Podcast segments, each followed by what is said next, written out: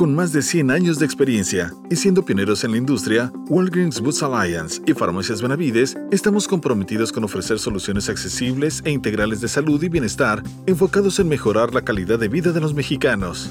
Como resultado de nuestros pilares, espacios, marcas, especialistas, sociedad y farmacias Benavides, te presentamos Círculo Benavides, soluciones de salud y bienestar en su edición podcast, donde nuestra misión es proveer información relevante a las familias mexicanas con el respaldo de grandes especialistas. Bienvenido a la segunda temporada de Círculo Benavides Podcast. En nuestro segundo capítulo, en conjunto con Bayer, hablaremos de los factores de riesgo cardiovascular con el doctor Alexis Gómez, médico cirujano egresado de la Universidad La Salle, especialista en cardiología y jefe de servicio de cardiología intervencionista y hemodinamia en el Hospital General Tacuba, ISTE, y con la doctora Fernanda Núñez, cardióloga intervencionista y gerente médico de cardiología y productos establecidos en la Dirección Médica de Laboratorios Bayer. ¡Comenzamos!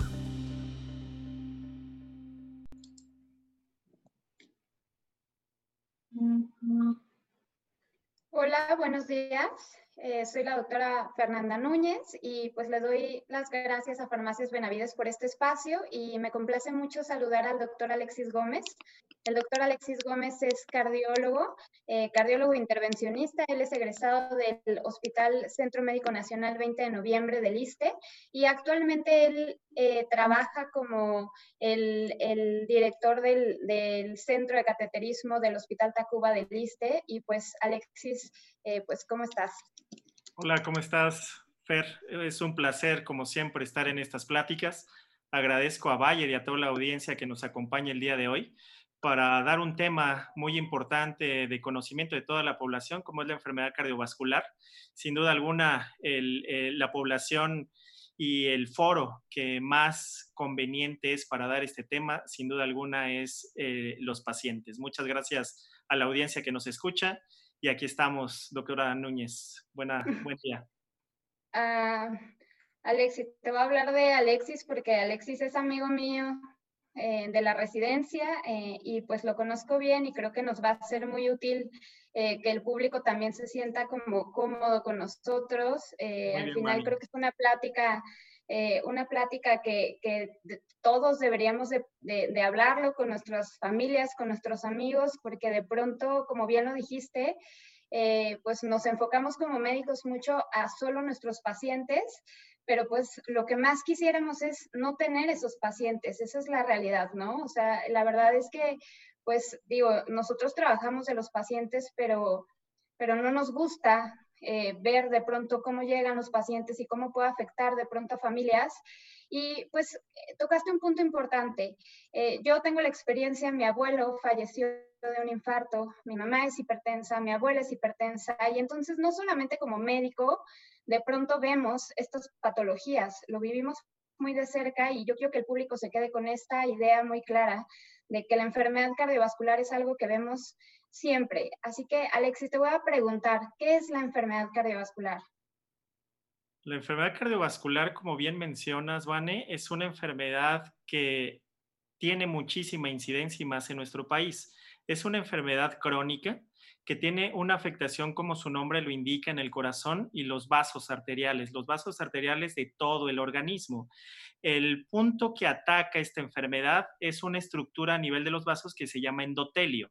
Esta estructura es lo que recubre a los vasos sanguíneos, a las arterias, y este endotelio causa una inflamación crónica y esta inflamación crónica da predisposición a que en este sitio se acumule una placa de ateroma, que es un acúmulo de células inflamatorias y de células grasas, y eh, eh, estas células empiezan de forma gradual a disminuir el flujo en estas arterias y dependiendo del sitio donde se encuentre esta disminución de flujo, pues va a ser la expresión clínica que tengamos como con cada paciente. Es muy importante mencionar que esta afectación no solamente es del corazón, es una afectación que lamentablemente es sistémica y se puede presentar una oclusión en los vasos de las piernas, en los vasos del cuello, en los, vasos de la cabeza, dando predisposición a infartos agudos al miocardio, eventos vasculares cerebrales y enfermedad arterial periférica, dándole predisposición a los pacientes a amputación y a pérdida de extremidades. Es muy importante por la alta incidencia que tiene en nuestro país, pues una detección oportuna de esta enfermedad. Oye, Alexis, y mencionaste dos cosas que, que, me gustaría retomar y que al público le quedara claro, ¿no? Estas placas de ateroma o de grasita que se van formando en las arterias, ¿cuándo se forman? O sea, ¿las voy a empezar a tener a qué edad? ¿O desde qué edad yo me tengo que preocupar por estas plaquitas de grasa? Excelente pregunta, Vane. Eh, estas plaquitas existen registros por estudios a nivel internacional que desde una edad muy temprana, incluso en, la adolescencia, a los 17 años, se empieza a ver este acúmulo de, de, placa de ateroma en las arterias de nuestro organismo. Depende de nuestra afectación y de todo lo que condiciona esta, esta acumulación en los vasos periféricos para que la expresión de la enfermedad vaya siendo más, más importante. Eh, obviamente a mayor edad, mayor expresión de estas placas de ateroma y mucho mayor expresión de la enfermedad. Eh, como factor de riesgo y eh, un, un, adecuado screening, un adecuado estudio para, para, checar que no tengamos alguna placa de ateroma significativa ni algún síntoma que incluso no nos hayamos dado cuenta, es a partir de los 40 años de edad para los hombres y a partir de los 50 años para los, las mujeres. Este es un rango de edad idóneo para que tanto hombres como mujeres acudan con el médico y se haga un chequeo general para ver su riesgo cardiovascular, porque como te menciono, esta afectación desafortunadamente empieza desde muy temprana edad y se hace y se expresa ya a estas edades, a, la edad de los 40 para los hombres, a la edad de los 50, y este es un momento en el cual nosotros debemos de hacer una evaluación sistemática y general en cada uno de nuestros pacientes para ver si existe este riesgo de presentar alguna complicación cardiovascular, que como yo mencioné, pues básicamente es evitar que se presenten estas complicaciones, que es el infarto agudo del miocardio, el evento vascular cerebral, eh, la enfermedad arterial periférica y otras complicaciones que origina esta enfermedad. Así que la detección oportuna es importante y la edad recomendada para hacer esta detección es en hombres mayores de 40 años y en mujeres mayores de 50 años. Vamos a ver más adelante por qué es este cambio de edad en relación al género. Es diferente un poco hombres y mujeres. Eh, muy bien, Alexis. Este, creo que has tocado muchos puntos y me gustaría ir un poco más lento abordando estos puntos para que al público le quede muy, muy claro, porque es un tema de muchísima importancia. Entonces, antes, antes de, pasar a este tema de, de, justo los factores de riesgo que tú has mencionado, me gustaría preguntarte, ¿por qué es tan importante hablar de enfermedad cardiovascular? ¿no? Yo te mencioné así rapidísimo tres familiares muy cercanos que tienen o han tenido enfermedad cardiovascular o, eh, o algún factor de riesgo, pero te podría mencionar pues infinidad de personas que conozco que tienen estos factores de riesgo o que tienen ya enfermedad cardiovascular.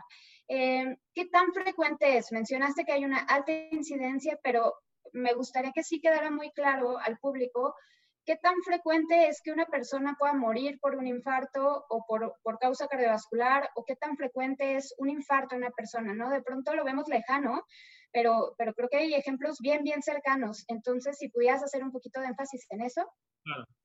La, la, principal causa de muerte a nivel mundial y en nuestro país es la enfermedad cardiovascular. Lo que más produce la muerte en el ser humano es la afectación cardiovascular, es la pandemia la cual hemos combatido durante hace muchos años y la cual predomina en todo el mundo y desafortunadamente en nuestro país.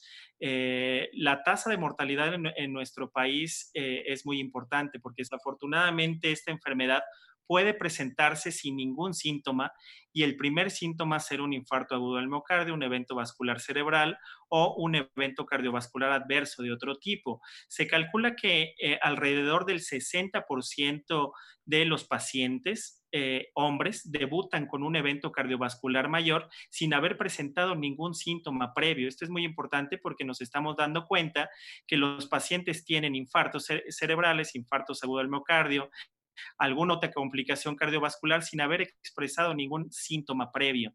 En las mujeres, este porcentaje se reduce alrededor de un 45%, en el cual las mujeres pueden presentar estos eventos sin haber presentado ningún síntoma previamente.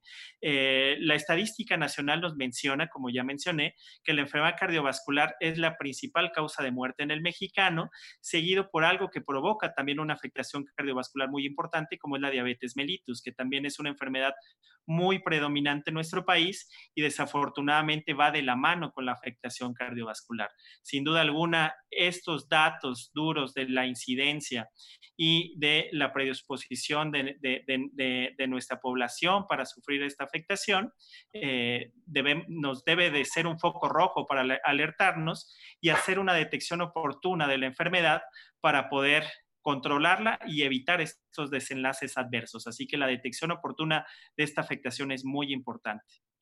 Ok, Alexis, entonces, eh, pues tratando de, hacer esto más entendible, porque de pronto creo que se nos olvida que estamos eh, con, pacientes, ¿no? Entonces, eh, o sea, sí me gustaría entonces dejarlo bien claro.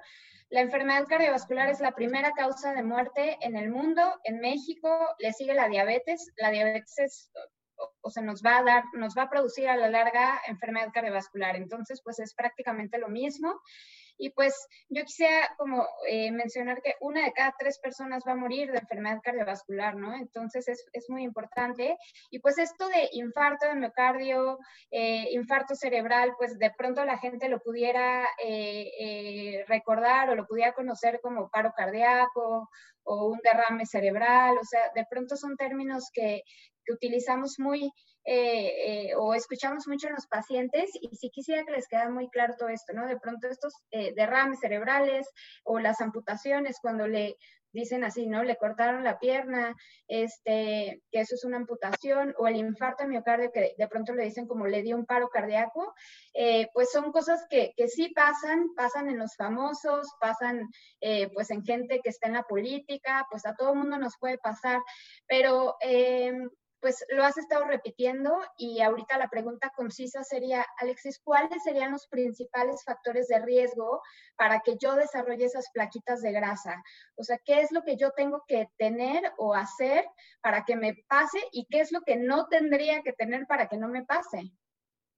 Ok, excelente pregunta, Vane. Un factor de riesgo es un factor que antecede a una enfermedad, ¿no? Es algo que va a predisponer a una enfermedad y que está relacionado estadísticamente con el desarrollo de una enfermedad.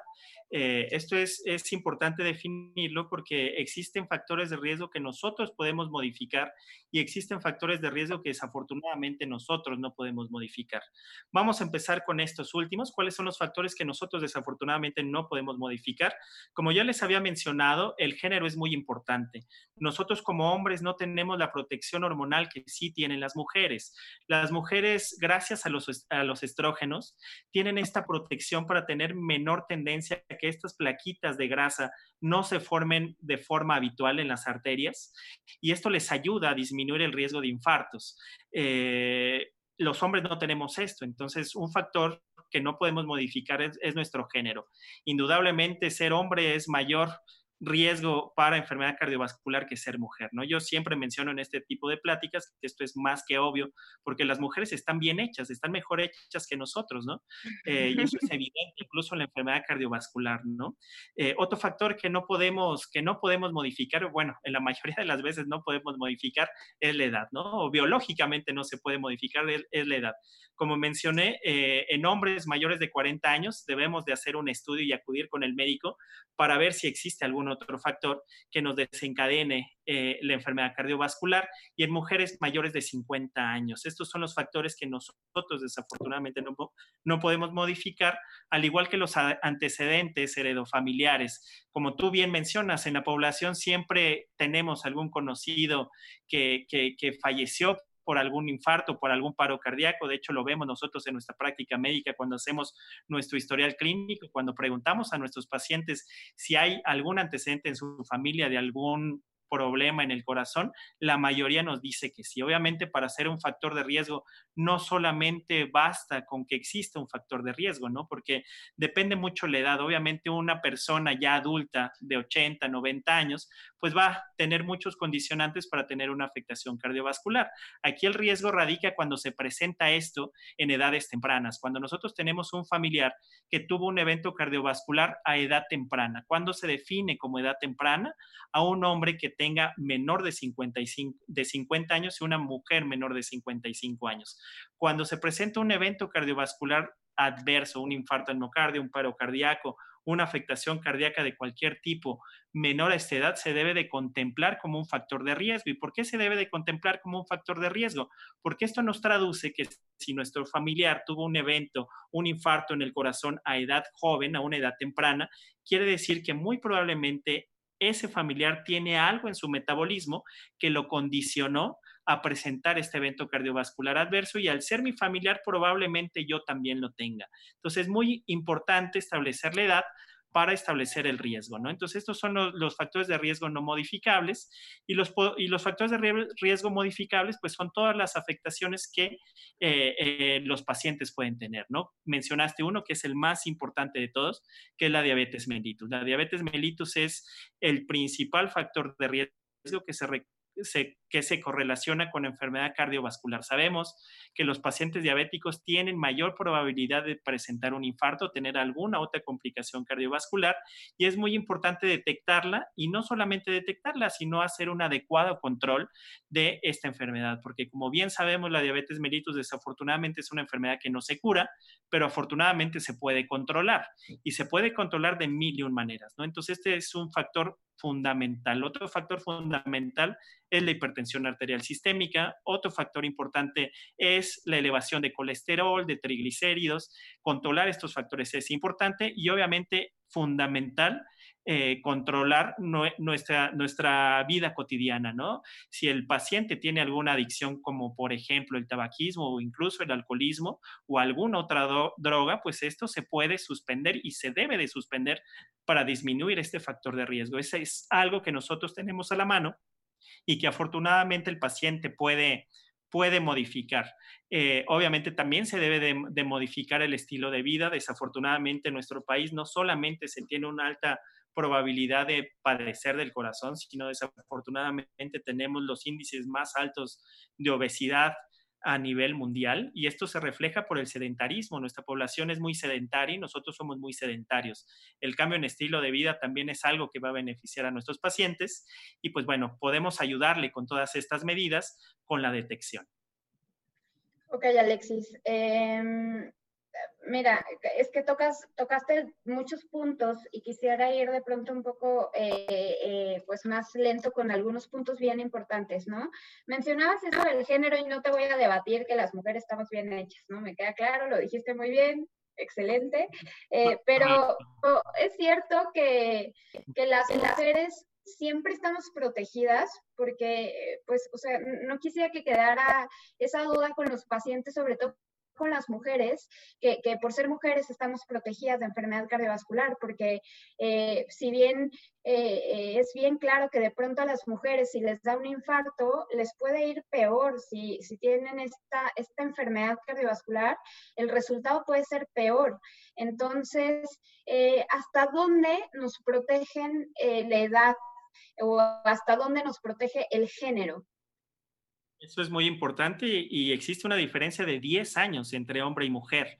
Eh, la mujer pierde esta protección a partir de los 50 años. ¿Por qué? Porque como mencioné, esta protección está dada por el, el control hormonal y las hormonas ayudan y favorecen a la mujer para disminuir su riesgo cardiovascular. Cuando, cuando estas hormonas empiezan a decrementar en la mujer, se tiene el mismo riesgo que los hombres e incluso cuando va aumentando su edad después de los 50 años, el riesgo puede incluso ser un poco mayor en relación a los hombres. Entonces, este factor de protección va en relación mucho a la edad eh, de acuerdo a, la protección hormonal que se tiene, ¿no? Y esta, esta, esta diferencia entre hombres y mujeres, pues básicamente es de 10 años, porque un hombre a partir de los 40 años tiene un factor de riesgo importante y las mujeres a partir de los 50 años. Y esto es gracias a las hormonas que las mujeres se protegen durante su edad fértil, que desafortunadamente cuando llegan a cierta edad y esto se establece a los 50 años, pues pierden y se iguala el factor de riesgo con los hombres e incluso conforme va aumentando la edad ya después de los 50 años de las mujeres, pues el riesgo de presentar alguna complicación mayor puede incrementar un poco más en relación a los hombres. Así que esto es muy importante dejarlo bien establecido que a pesar de que, como mencionamos, las mujeres están, están bien hechas, las mujeres están mejor hechas que nosotros los hombres por esta diferencia de 10 años que les confiere la protección hormonal, eh, pues no se confíen porque esto no es para siempre y que esto debemos de tener eh, y enfocarnos a combatir todo esto que les estoy mencionando para en un futuro también en ellas a mayor edad disminuir el riesgo de complicaciones cardiovasculares. Estoy, de acuerdo y, además creo que habría que sumarle que, las mujeres de pronto tenemos síntomas diferentes de enfermedad cardiovascular que los hombres y eso puede hacer que, no sé, algo que nosotros pensemos que es un dolor de estómago o como de gastritis, pues pudiera ser un infarto, ¿no? Y entonces eso pudiera ser mucho peor. Entonces sí, sí, creo que lo que mencionas es muy, muy importante, que la mujer no se confíe, porque al final después de que llega la menopausia y, ya no tenemos esta protección hormonal, pues tenemos el mismo riesgo o a veces puede ser hasta peor. Entonces, pues eh, tendríamos que cuidarnos de igual manera eh, pensando a largo plazo. Y creo que la otra eh, situación que sería importante comentar es que mencionabas que a más edad, pues de pronto hay más riesgo y creo que, que sí es bien importante que el público se quede con esta idea de que, pues efectivamente, el solo envejecer, pues obviamente hace que ya no funcione tan perfectamente nuestro cuerpo, pues cuando, cuando somos jóvenes, pero, eh, pero también creo que es la suma de todos estos factores de riesgo que tú mencionas, ¿no? Es, es mucho más difícil encontrar una persona de 20 años con diabetes, hipertensión, eh, colesterol alto, eh, pero pues sí, es muy común que a los 70 años alguien ya sea diabético, hipertenso, tenga el colesterol alto, esté gordito, no haga ejercicio.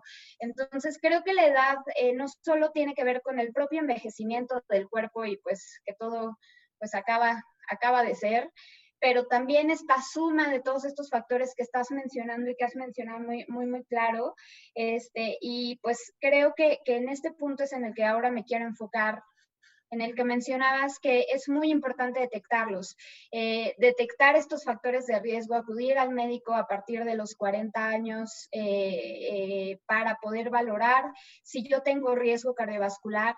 Alexis, si yo voy como paciente contigo, tengo 40 años, no me conozco con ninguna enfermedad, pero tampoco es que vaya al médico porque eso es lo que pasa en realidad, pues yo me siento bien, hago mi trabajo, la verdad es que no hago mucho ejercicio, voy contigo pues porque escuché esta plática, voy contigo, ¿tú qué vas a hacer conmigo? ¿Qué es lo que, tú como médico me vas a recomendar o qué es lo que me vas a solicitar para poder calcularme este riesgo?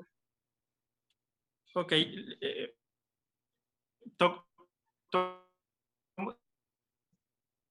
tocas un punto muy importante, Vane, que es cuando un paciente acude a la consulta, de hacer una valoración integral de nuestros pacientes en cada visita y cuando lo conocemos por primera vez y nos está visitando ese paciente, pues debemos de ver cuál es el riesgo que tiene para poder desarrollar una afectación cardiovascular, ¿no? Como bien mencionas, la afectación cardiovascular y la aterosclerosis, que es esta grasita que se acumula en las arterias, va de la mano con nuestro envejecimiento. Te mencioné que hay estudios que nos dicen que a partir de los 17 años se presentan placas de grasita en las arterias documentadas, ¿no? Esto refiere que es parte del envejecimiento, que tan acelerado sea, depende de los factores que tenga el paciente, ¿no? Que ya mencionamos esos factores de riesgo. Y una adecuada detección nos va a ayudar a limitar esa progresión de la enfermedad para que no culmine en estos eventos pues que son no benéficos para cada uno de los pacientes, ¿no? Entonces, bueno, hacer una exploración general del paciente, hacer una detección eh, con el interrogatorio, ver cuáles son sus factores de riesgo, ver adicciones, si el paciente fuma, si el paciente tiene alguna otra adicción, ver qué tan sedentario es este paciente, eh, ver cuál es su estilo de vida, ver cuál es su dieta y hacer análisis para hacer una detección oportuna de otras afectaciones que no nos causan síntomas, ¿no? ¿Cuál es, ese, cuál es esto? La hipertensión arterial. La hipertensión arterial en la mayoría de los casos nosotros en el gremio médico la conocemos como la asesina silenciosa porque desafortunadamente no produce ningún síntoma hasta que ya tiene una repercusión importante. Así que la detección es oportuna y cuando un paciente acude al consultorio, pues se debe de hacer una adecuada medición para confirmar o descartar esta problemática. Obviamente la glucosa, los niveles de colesterol son importantes y debemos de mandar y solicitar estudios de laboratorio para hacer todo este análisis integral y poner en un semáforo a mi paciente, ya con toda la información que me arroja la revisión de mi paciente, su interrogatorio, los laboratorios para detectar si tiene el colesterol alto, para detectar si tiene alguna otra alteración importante en estos estudios, estratificarlo con un semáforo y ponerlo con un semáforo en verde, amarillo y rojo y detectar cuál es el paciente que está en semáforo rojo y en ese paciente tener una acción más, más estricta para disminuir el riesgo de que tenga alguna afectación cardiovascular. Obviamente, si mi paciente está en semáforo verde, pues solamente necesitaría un seguimiento y necesitaría no modificar tantas acciones y el de semáforo amarillo, pues dependiendo lo que encontremos en la historia clínica, pues sería la acción que nosotros, nosotros tomaríamos, ¿no? Es muy importante ir atacando punto a punto esto. Eh, ok, entonces, mira, Alexis, tengo dos preguntas que creo que van muy de la mano con esto que estamos platicando. Y una pregunta sería, eh, o sea, lo más normal y lo más común, yo también como, como médico, como cardiólogo, eh, pues sé que es muy mucho más común observar eh, gente de mayor edad que se infarta, ¿no? Que tiene un infarto pero he tenido casos de hombres de 30 años que se han infartado y en la tele lo hemos visto, ¿no? De pronto Iker Casillas, este futbolista, este portero muy famoso, tuvo un infarto y eso tuvo que hacer que detuviera su, actividad eh, eh, deportiva y laboral. Y pues es, un, es una persona joven que nosotros vemos que hace ejercicio. ¿Por qué se están infartando ahora más jóvenes los pacientes? ¿Qué está pasando, Alexis? Desafortunadamente, la afectación cardiovascular se está expresando más en personas jóvenes y se está expresando más en personas jóvenes por nuestro estilo de vida. En la actualidad, pues el estilo de vida que estamos teniendo nos ha hecho más sedentarios, nos ha hecho tener una mala dieta. Es muy común que por estar corriendo de la casa al trabajo, pues comamos mal, ¿no? Eh, los productos procesados, que comamos la famosa comida chatarra, que, desafortunadamente no nos deja nada bueno, y esto ha aumentado y ha incrementado los índices de obesidad en pacientes jóvenes, ha incrementado también la incidencia de pacientes diabéticos y también ha incrementado la expresión de hipertensión en pacientes más jóvenes. Obviamente, toda la sumatoria de estos factores de riesgo, a pesar de la edad, contribuyen a que esto, a que esto sea, sea, sea una expresión más joven, ¿no? En el punto preciso que me mencionas, pues eh, un deportista de alto rendimiento eh, que en teoría no debería de tener ningún factor de riesgo, muy probablemente su factor de riesgo sea su familia, ¿no? Los antecedentes familiares que tal vez tenga una expresión de la enfermedad a temprana edad en otros familiares por alguna alteración, por ejemplo, del metabolismo del colesterol, ¿no? Hay personas que están con alteraciones del metabolismo del colesterol a muy temprana edad y que no se detecta y que aquí es muy importante ver el interrogatorio y analizar qué tipo de pacientes son los que tienen este riesgo. Principalmente estos pacientes se expresan con sus familiares. Son por lo general personas que debutan con un infarto muy joven y que si nosotros hacemos un interrogatorio, nos dicen que el tío, que el primo, que, el hermano tuvo un, un, padecimiento similar a muy temprana edad, lo cual nos traduce que algo está desafortunadamente pasando con él, ¿no? Y debemos de, hacer y, aumentar este riesgo, ¿no? Eh, de hecho, en el caso que, que, tocas, hay muchos futbolistas que tienen enfermedades congénitas, cardiovasculares que también se presentan y que no son detectadas y que la detección de estas enfermedades se puede hacer con el interrogatorio, con una valoración y viendo cuáles son los antecedentes familiares. Obviamente todo esto tiene, tiene una afectación y, y, desafortunadamente estamos viendo la expresión de la enfermedad en personas más jóvenes por eso, por nuestro sedentarismo, por nuestra mala, nuestra mala dieta, por nuestro poco ejercicio, por la expresión más temprana de la diabetes mellitus, por la expresión más temprana de la hipertensión o incluso el tabaquismo. Hay personas que solamente tienen como factor de riesgo el tabaquismo y se infartan por este factor de riesgo, que este es un factor que empieza incluso en la adolescencia o en la niñez. Hay personas que empiezan a fumar desde muy temprana edad y todo esto se acumula para que tenga una probabilidad de, tener alguna complicación cardiovascular. Mm, e, estoy totalmente de acuerdo, Alexis. Creo que esta, lo has dicho perfecto, esta, eh, pues, encontrarnos con estas enfermedades a edades más tempranas definitivamente tiene que ver por el cambio de vida que hemos tenido. O sea, yo ahora veo, eh, pues, niños eh, pues muy gorditos, que de pronto antes teníamos esa idea de decir es que un bebé o un niño gordito está sano, pero y alentamos y fomentamos de pronto mucho esto porque el niño, pues teníamos esa idea de que estuviera regordete y era algo, algo bueno porque estaba sano. Eh, y, y, también creo que ahorita, ¿no? Esta pandemia pues nos está afectando porque pues finalmente nos tenemos que quedar en casa, por cuidar nuestra salud, pero eso a la vez favorece que estemos más sedentarios.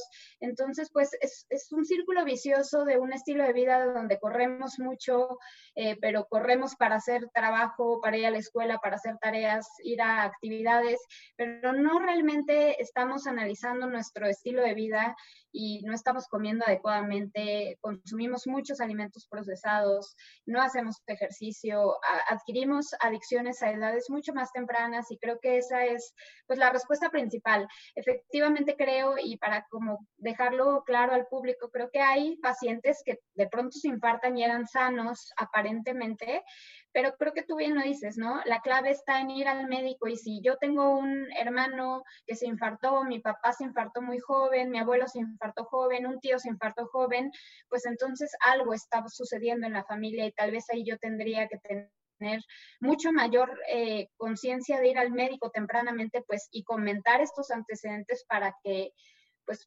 valoren si yo tengo riesgo. Y entonces de ahí viene otra pregunta, Alexis, porque pues has mencionado todos estos factores de riesgo, pero pues la diabetes eh, cuando empieza no da síntomas muchas veces, la hipertensión cuando empieza no da síntomas, tal vez de repente me pueda dar un poco de dolor de cabeza, pero pues como yo vivo estresada, pues se lo asocio al trabajo, a que no dormí bien, al marido, etc, etc, pero y no, pues no le doy importancia, ¿no? de pronto puede ser que eh, el colesterol o estas placas de grasa no dan síntomas cuando empiezan en la enfermedad. Y pues cuando realmente tú lo, tú lo mencionaste, dan un síntoma es porque la enfermedad ya está avanzada y ya son complicaciones. Entonces nos preguntan, ¿cómo podría yo eh, pues prevenir esto, eh, la enfermedad eh, cardiovascular. Y antes de darte la palabra, pues creo que lo mencionas y ahí es donde quisiera que hicieras mucho énfasis en el punto de la atención médica, ¿no? Creo que acudir al médico es clave y de ahí, pues quisiera escuchar yo tu recomendación ya muy puntual acerca de qué como paciente que todavía no me conozco con ninguna enfermedad, tengo yo que hacer para prevenir enfermedad cardiovascular. Ok, lo, primero que debemos de hacer es cambio en el estilo de vida, ¿no? Es fundamental para tratar de evitar estas enfermedades que, que, no son nada benéficas para el organismo y las acciones que están recomendadas y se tienen que hacer, pues es quitarnos el sedentarismo. ¿Qué es lo recomendado? Hacer actividad física. ¿Qué actividad física es la que tenemos que hacer? Se recomienda hacer ejercicio 150 minutos a la semana, ¿no? Divididos en toda la semana como se debe de hacer es 30 minutos al día durante 5 días a la semana y con esto la actividad física y la activación que nosotros estamos haciendo nos va a quitar estos factores de riesgo. Es lo recomendado inicialmente para una persona que, que, no hace ejercicio, ¿no? Y tomas un punto muy importante porque nos enfrentamos mucho con los pacientes de, ay, doctor, ya lo hice, yo camino 40, 50 minutos al día, ¿no? No, no hay problema. ir a trabajar pero ahí es cuando es la pregunta, bueno, ¿y camina cuando qué? Cuando estoy corriendo al trabajo o incluso cuando voy a, la plaza, ¿no? Cuando voy a la plaza camino dos horas, doctor, pues sí, pero me estoy deteniendo en una tienda, estoy platicando con mi amiga, estoy haciendo mil y un cosas, ¿no? La actividad física que nosotros debemos de hacer en verdad es eso, es una actividad física y lo recomendable es esto, 150 minutos a la semana, que nosotros nos pongamos un pants, que nos pongamos los tenis y que nos, nos vayamos al parque más cercano y que caminemos lo más rápido que nosotros toleremos durante 30 minutos sin interrumpir. Vas a ver que si tú caminas lo más rápido sin interrumpir la marcha durante 30 minutos, al minuto 25 vas a estar cansado porque es una actividad importante. Si tú caminas lo más rápido, obviamente el ejercicio va mucho en relación a la persona, ¿no? Si es una persona que nunca ha hecho ejercicio, esto es lo, lo, recomendable. Eh, cuando la persona está más habituada a hacer ejercicio, pues ya no, camines, empieza a trotar y si está aún más habituado, nos vamos habituando conforme vayamos haciendo ejercicio, pues ya no son 150 minutos, ya ahora son 300 minutos a la semana, que es lo recomendado para actividad física aeróbica que cada paciente debe de ser. Ahora bien, el cambio de estilo de vida también va en la alimentación, es fundamental la alimentación para disminuir el riesgo cardiovascular que básicamente es tener una alimentación sana. Una alimentación sana no va peleada con una alimentación rica, ¿no? Porque nosotros tenemos en la cabeza que una alimentación sana es como de un campo de concentración, que debemos de comer un vaso de agua y un pan al día nada más para poder disminuir nuestro riesgo cardiovascular y esto es completamente falso, ¿no? Una dieta balanceada es una dieta sana. ¿Cuál es una dieta balanceada? Pues que tenga proteína, que principalmente nos da eh, el pollo, la carne, el pescado, que tenga fibra, que tenga, que tenga vegetales, el consumo de, vegetales, que tenga el consumo de verdura e incluso se acepta el consumo de sal. Mucha gente piensa que la sal debe de ser quitada de la dieta para que sea una alimentación sana y esto es completamente erróneo. Está recomendado 5 gramos de sal al día para hacer el suplemento de nuestra dieta, que básicamente esto lo conseguimos con el, sazonar nuestros alimentos, ¿no? Tampoco se vale que antes de probar nuestro, nuestra comida le estemos echando sal, ¿no? Como la mayoría de la persona mal hace, ¿no? Eh, obviamente no está recomendado el uso de alimentos que estén procesados, como ya bien mencionaste, no está no está recomendado porque estos productos tienen mucha grasa insaturada y sabemos que la grasa insaturada es la grasa que directamente se va y se dirige a tapar las arterias del organismo, ¿no? También la grasa animal eh, está recomendada en cierta medida. La grasa animal no puede exceder el 10% de las kilocalorías que se consume en un día, ¿no? Porque obviamente vamos de proteínas a proteínas. No va a ser lo mismo comernos unos taquitos de suadero a comerte una carne asada, ¿no? O sea, estamos comiendo carne, pero obviamente una tiene más grasa y estamos rebasando este 10% de la grasa animal que está tolerada en nuestra dieta. Eh, obviamente una dieta con abundantes líquidos, una dieta que nos mantenga bien hidratado y lo más importante y de seguro mucha gente nos va a preguntar, pues ni siquiera está contraindicado el alcohol. El alcohol es un, es un producto que se puede tomar, obviamente, si nuestro paciente es un paciente diabético, debe de ser un, un alcohol que no tenga un alto contenido de azúcares, pero lo recomendado es una copa de, alcohol en los hombres, una copa o dos, perdón, dos copas de alcohol en los hombres y una copa de alcohol en las mujeres. Incluso hay alcoholes que ayudan a algo que se llama saponificación de las grasas, que ayuda a que esta grasita que nosotros ingerimos no se dirija hacia las arterias y empiece a taparla. ¿Cuáles son estas bebidas que se ha demostrado que tienen un beneficio cardiovascular? el vino tinto y también el tequila. Entonces, bueno, como buen mexicano podemos llegar a esta consideración. Obviamente, una copita al día está indicado. Obviamente, el vino tinto, si eres un paciente diabético por las altas azúcares que tiene, no sería el mejor para ti. Pero, como vemos y les estoy mencionando, una dieta sana no está peleada de una, una dieta rica, ¿no? O sea, el concepto de una dieta de campo de concentración es algo que nos debemos de quitar de la cabeza una dieta sana debe de ser una dieta balanceada con todos estos productos para disminuir el riesgo cardiovascular. Obviamente comer sano conlleva todo esto, ¿no? Eh, disminuir el consumo de refrescos, eh, de, productos que tengan endulzantes no naturales, toda la comida procesada, no excedernos en el consumo de grasa, tratar de comer fibra, verdura, hacer este, este, este plato del buen comer para disminuir el riesgo cardiovascular y obviamente también el cambio de estilo de vida, pues es dejar nuestras adicciones, dejar de fumar, dejar el exceso de alcohol, porque también si nos excedemos en eso también afecta, y dejar otras adicciones. Alexis, este, eh, nos queda poco tiempo y todavía tengo algunas preguntas, entonces eh, quisiera nada más como tratar de concentrar esto que acabas de, mencionar. Creo que lo más importante que tendríamos que decir ahorita es que al final como nosotros no vamos a poder saber realmente si nos va a dar o si tenemos una plaquita de grasa o si pues eh, nos va a dar un infarto en algún momento de la vida porque es difícil identificar esto creo que lo más importante en la vida es la prevención. Y para la prevención, tú bien lo mencionaste, hay que cambiar nuestro estilo de vida. Creo que no habría que cambiarla eh, pues a partir de los 40 años. Creo que eh, los hábitos los tenemos que hacer desde niños. Es muy importante una dieta saludable desde niños, evitar las adicciones desde niños y pues los que ya las hicieron, pues quitarlas. Eh, creo que la clave, y lo mencionaste al final, es pues nada en exceso, ¿no? Todo en exceso es malo. De pronto creo que si uno se come una rebanada de pastel o la comida del mexicano deliciosa, enchiladas, taquitos, pues de vez en cuando creo que no está mal. El punto y la clave que mencionaste es evitar los excesos, ¿no? Si un día me quiero tomar una cerveza, pues está bien, pero pues una al día y nada más, ¿no? Y, pues ya para concluir, los últimos puntos es eh, mencionar en los niños que tienen factores de riesgo, ¿qué tendría, aparte de esto que mencioné, que hacer? ¿Tendría que llevarlos al médico este, o simplemente con el, con el cambio en el estilo de vida eh, eh, es adecuado? Y te pediría una respuesta breve porque me quedan un par de preguntas más y nos quedan tres minutitos.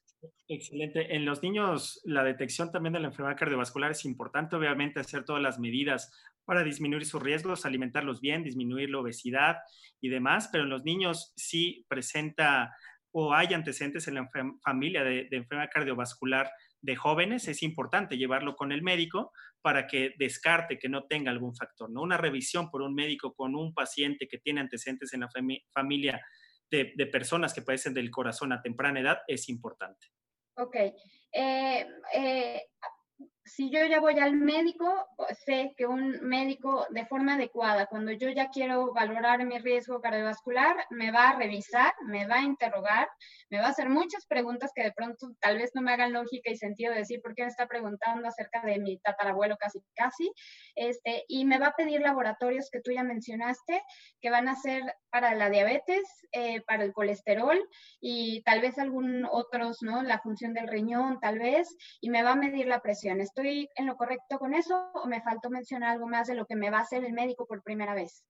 Eso es correcto, eh, son los laboratorios generales que se deben de hacer a todo paciente y también en la revisión general es importante algo que se llama somatometría, que es medir el peso y la talla para, para checar eh, el riesgo que, existe en nuestros pacientes si están con, sobrepeso u obesidad y hacer la detección y tratar de, de atacar este punto.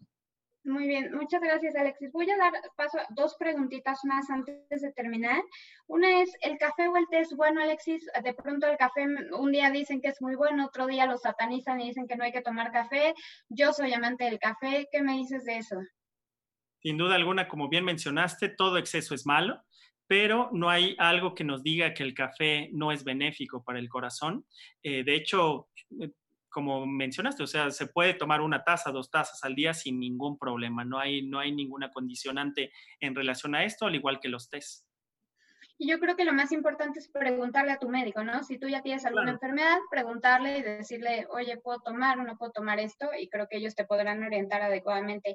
Otra pregunta es acerca del aceite de coco, ¿no? Ahora con toda esta nueva moda eh, healthy y muy, muy como pues no sé, orgánica, ahora estamos cambiando todo lo que antes usábamos y ahora se está usando el aceite de coco. Yo he leído en lo particular que de pronto el aceite de coco puede elevar mucho los triglicéridos y pudiera ser eh, contraproducente, ¿no? Pensamos que es saludable, pero a la larga creo que pudiera ser eh, más contraproducente. ¿Qué le puedes decir al público de esto? Obviamente aquí haciendo mención eh, en la dieta, el, el recomendado es el aceite vegetal, ¿no? Eh, en comparación a las grasas animales. Es mejor el aceite vegetal que las grasas animales. Pero ojo, cuando nosotros hacemos o freímos una carne o, hacemos el pollo frito, demás, al momento de utilizar el aceite de coco, aceite de oliva ultra virgen, cuando lo freímos, pierde su propiedad de disminuir el riesgo cardiovascular o de no afectar tanto el riesgo cardiovascular. Entonces, esto sí está, está recomendado más el aceite vegetal que el animal, pero ya cuando lo procesamos y nosotros hacemos una alimentación en la cual freímos las cosas, aquí pierde esa propiedad. Entonces, esto es importante porque sí, sí, sí es mejor uno que otro, pero cuando pierde esa propiedad, cuando hacemos, ya, ya, ya, ya freímos o quemamos ese aceite, ¿no? Y como bien dices, eh, no deja de ser grasa y también la limitación de esta grasa es importante. Jamás una grasa, sea vegetal o animal, debe exceder el 10% de nuestras calorías. O sea, debemos de tener una alimentación baja en grasa, si sea de coco, de oliva ultra virgen, de oliva no virgen, eh, todo esto. Muy bien, Alexis. Pues bueno, ya estamos terminando, ya nada más voy a concluir. Este, eh, creo que el tema es muy extenso, podremos estar aquí horas, días hablando de enfermedad cardiovascular. Eh, pues yo los invito a que se, a, que se eh, conecten a la página de Facebook de Melate Ser Mexicano. Es una página donde pueden encontrar más datos sobre enfermedad cardiovascular y, y pues ahí podrían encontrar mucha más información. También los invito a que vayan a su médico, pues evitar esta, a veces estos consejos del vecino y cuando tengan una duda, acudir a un médico para que les resuelva estas dudas, eh, pues sin miedo, ¿no? El médico, eh, el médico que, que, hace su trabajo, pues bien, lo va a hacer eh, bien siempre. Y ustedes pueden encontrar médicos con certificación siempre en las páginas de, internet para que se sientan seguros del médico que lo está tratando. tienen que saber que les va a pedir estudios, los va a revisar, eso es muy importante para que no se sientan con miedo de por qué me está pidiendo de pronto tantas cosas y pues ya para terminar, Alexis, eh, te voy a dejar hacer un último comentario para cerrar eh, acerca de, cierra tú en cinco palabras o en diez palabras tal vez, eh, ¿qué es lo más importante de la enfermedad cardiovascular en un paciente mexicano? La prevención. Sin duda alguna, la prevención es lo más importante en relación a la enfermedad cardiovascular ¿Y cómo vamos a prevenir que, que, se desarrolle? Pues sin estar enfermos, cambiar nuestro estilo de vida a algo más sano. Comer bien, hacer ejercicio, dejar nuestras adicciones y pues nuestro cambio está en nosotros y el mejor consejo para todos los pacientes que nos escuchan es ese, que coman mejor, que intenten dejar el sedentarismo y que dejen las adicciones, que nuestra salud está en nuestras manos y el desarrollo de una complicación también está en nuestras manos y que debemos de hacerlo a muy temprana edad y la prevención siempre va a ser lo más importante en la afectación cardiovascular. Muchas gracias, Alexis. La verdad es que creo que lo resumiste perfecto. Creo que esto es lo más importante. Eh, no, no significa que prevenir eh, tengamos que tener un estilo de vida incapaz de divertirnos, ¿no? Simplemente es llevar una vida sana, hacer ejercicio, como bien lo mencionaste, y hacerlo desde, desde niños para que se nos haga un hábito y esto se quede grabado en nuestro cuerpo. Eh, acudir al médico cuando sea necesario, no automedicarnos y siempre preguntar, ¿no? Ninguna pregunta está fuera de lugar para un médico. Siempre que haya una duda médica, acérquense a preguntar a cualquiera, a cualquier médico. Alexis, me dio mucho gusto verte hoy, eh, saludarte, que nos dieras esta plática. Espero que al público les, les haya servido, les haya gustado y pues siempre los invito a que si tienen más dudas, pues se pueden acercar a Melates el Mexicano. Ahí estamos checando siempre las respuestas o las preguntas que se hacen para podérselas responder. Y si tienen ya dudas más extensas, pueden buscar al doctor eh, en, en, en, Doctoralia o en esas páginas de médicos. Y este, pues nada, muchísimas gracias, Alexis. Fue un placer tenerte aquí con nosotros. Muchas gracias, Vane. Siempre es un honor y un placer platicar contigo. Y muchas gracias a la audiencia que nos acompañó el día de hoy. Muchas gracias a todos. Un placer.